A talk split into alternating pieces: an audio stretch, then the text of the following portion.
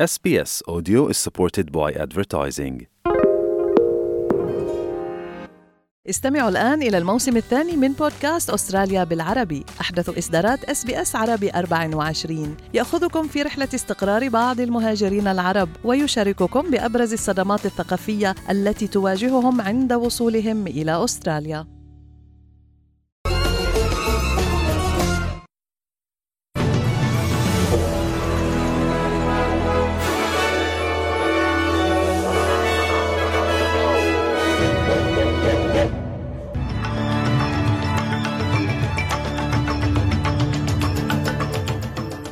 عناوين النشرة.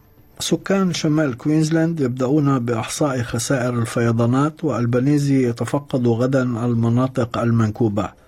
مجلس الأمن الدولي يرجئ مجددا التصويت على قرار بشأن غزة وهنية في القاهرة اليوم لإجراء محادثات حول وقف محتمل لإطلاق النار وتبادل الأسرى.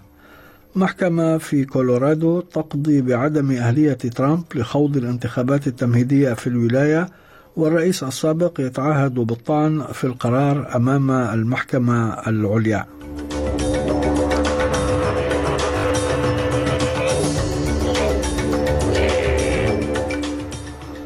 هاشم الحداد يحييكم وإليكم التفاصيل. مع بدء مياه الفيضانات بالتراجع في أجزاء واسعة من شمال كوينزلاند باشر سكان المناطق المنكوبة بالعودة إلى منازلهم وإحصاء خسائرهم المتوقع أن تتجاوز مئات ملايين الدولارات. ومن المرتقب أن يقوم رئيس الوزراء أنتوني البنيزي غدا الخميس بتفقد المدن والبلدات التي غمرتها مياه العواصف والفيضانات التي تسبب بها الإعصار جاسبر خلال الأيام القليلة الماضية. وفي غضون ذلك أعلن رئيس حكومة كوينزلاند ستيفن مايلز اليوم أن فرق الأنقاذ مدعومة بوحدات من الجيش ومروحيات تقوم بإيصال المساعدات لسكان ما لا يقل عن 35 منطقة معزولة ونقل من يحتاجون فيها إلى عناية طبية إلى المستشفيات أو إلى مراكز الإيواء المؤقتة. Uh, 35 localities in the far north remain isolated in the wake of the flooding disaster that followed ex-tropical cyclone Jasper. The mass evacuation of Wujal Wujal and Dagara continues, moving that community, uh, large numbers of that community from Wujal Wujal to Cooktown. Uh, 97 people were evacuated yesterday. The three evacuation centres that remain open are in Mossman, Edmonton, and Cooktown. In total, there's 62 people currently in those centres. We continue to rely on the ADF, and uh, particularly those Chinooks, are allowing us to get personnel into those isolated communities.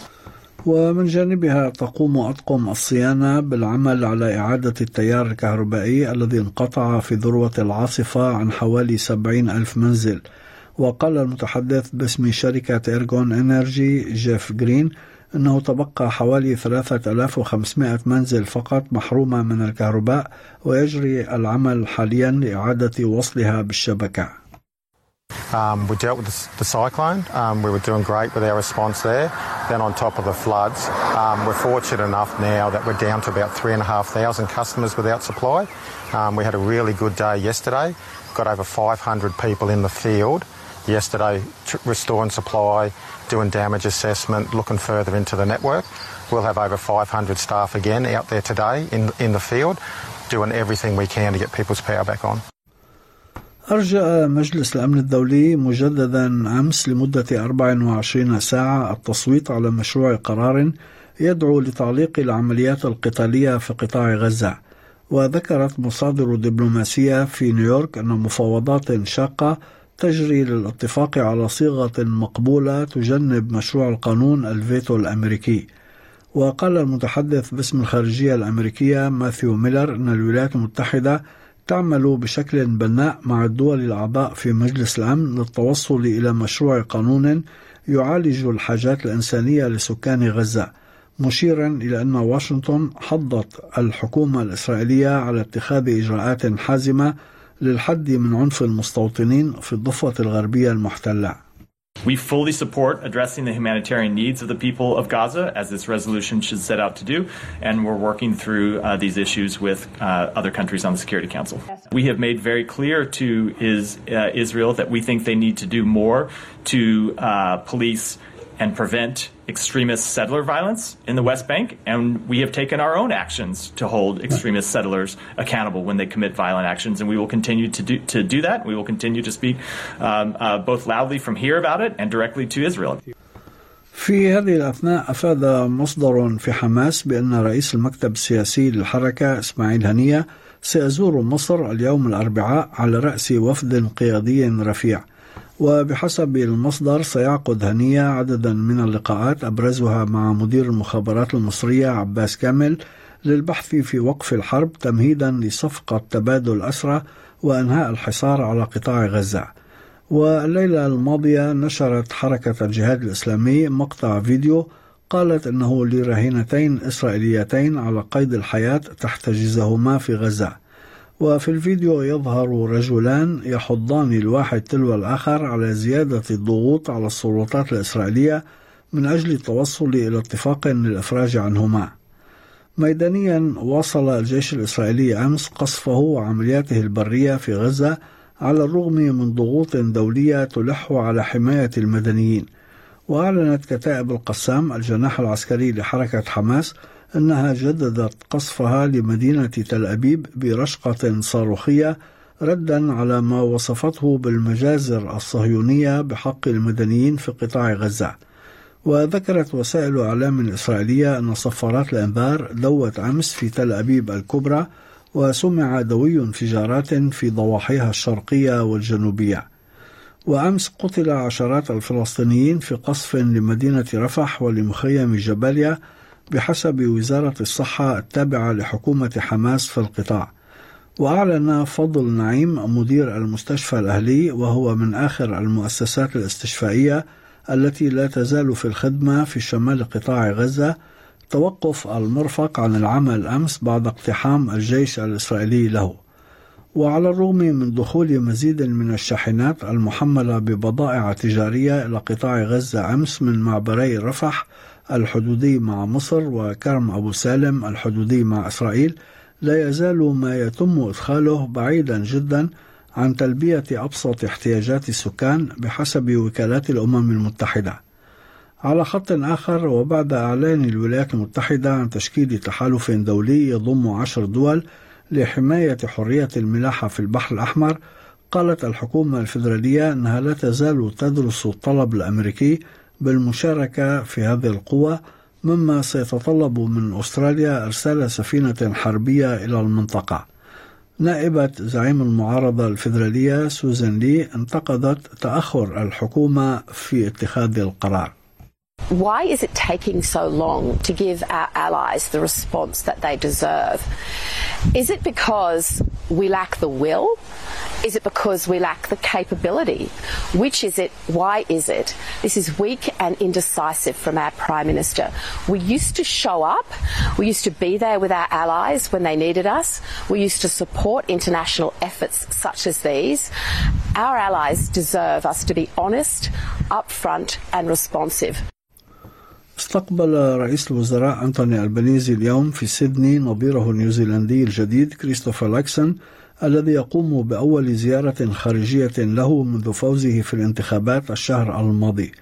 وفي مؤتمر صحفي مشترك بعد جلسة من المحادثات أشاد ألبانيزي بمتانة العلاقات الأسترالية النيوزيلندية مشيرا إلى أنه تمت مناقشة العديد من المواضيع ذات الاهتمام المشترك وخاصة في المجالات الاقتصادية والدفاعية وضرورة تنسيق جهود البلدين لإحلال الأمن والاستقرار في منطقة آسيا الباسيفيك. من ناحيته لاكسون أكد أن العلاقات بين البلدين تعود لفترة إنزال الأنزاك على شواطئ جاليبولي وتقف خلفها ويقف خلفها تاريخ من ثمانين عاما من التمثيل الدبلوماسي. Uh, I am very pleased that the Trans Tasman bond remains as strong as ever. And it's been forged through that Anzac spirit on the beaches of Gallipoli, but more importantly by 80 years of diplomatic representation, and as the Prime Minister said, 40 years of our closer economic relationship. قضت المحكمة العليا في ولاية كولورادو الأمريكية أمس بعدم أهلية الرئيس السابق دونالد ترامب لخوض انتخابات الحزب الجمهوري التمهيدية للانتخابات الرئاسية في هذه الولاية بسبب ما فعله خلال اقتحام حشد من أنصاره مقر الكونغرس عام 2021 وقالت المحكمة في قرارها أنها خلصت إلى أن الرئيس ترامب ليس أهلا لتولي منصب الرئيس بموجب موجب المادة الثالثة من التعديل الرابع عشر لدستور الولايات المتحدة. وسيعلق تنفيذ قرار المحكمة حتى الرابع من كانون الثاني يناير وهو تاريخ انقضاء مهلة الطعن به أمام المحكمة الأمريكية العليا. وندد المتحدث باسم حملة تراب ستيفن شونغ بالقرار واصفا إياه بالمعيب والمناهض للديمقراطية ومتعهدا الطعن به أمام المحكمة العليا وطلب تعليقه بصورة تامة من جهته دعا ترامب أنصاره خلال تجمع انتخابي في ولاية أيوا إلى التصويت بكثافة يوم الانتخابات العام المقبل Don't sit home and say, you know, I think we'll take it easy, darling. It's a wonderful day, beautiful. Let's just take it easy, watch television, and watch the results now because crazy things can happen. You got to get at this is really important. Our country's at stake. We have a country that's never been in trouble like it is right now. So get out and vote, whether we're leading in the polls or not leading in the polls. And in this case, we're leading by 30 to 40 points, I guess, but we got to win. Maybe we can win by more than that. في أخبار الرياضة ودع نابولي مسابقة كأس إيطاليا في كرة القدم بخسارة مذلة أمام ضيفه فروزينوني بأربعة أهداف نظيفة من بينها هدفان للمغربيين وليد شديرة وعبد الهروي أمس على ملعب دييغو مارادونا في ثمن النهائي. في أسعار العملات وصل سعر صرف الدولار الأسترالي في التداول اليوم إلى 67 سنتا أمريكيا. حالة الطقس المتوقعة غدا في أديلايد مشمس 23 درجة بريسبن ممطر 29 هوبارت غائم 18 داروين أمطار متفرقة وعاصفة محتملة 35 بيرث غائم جزئيا 37 درجة ملبون غائم جزئيا 24 سيدني ممطر مع رياح 23 وأخيرا في العاصمة الفيدرالية كامبرا غائم 22 درجة. كانت هذه نشرة الأخبار المفصلة أعدها وقدمها لكم هاشم الحداد. شكرا لإصغائكم.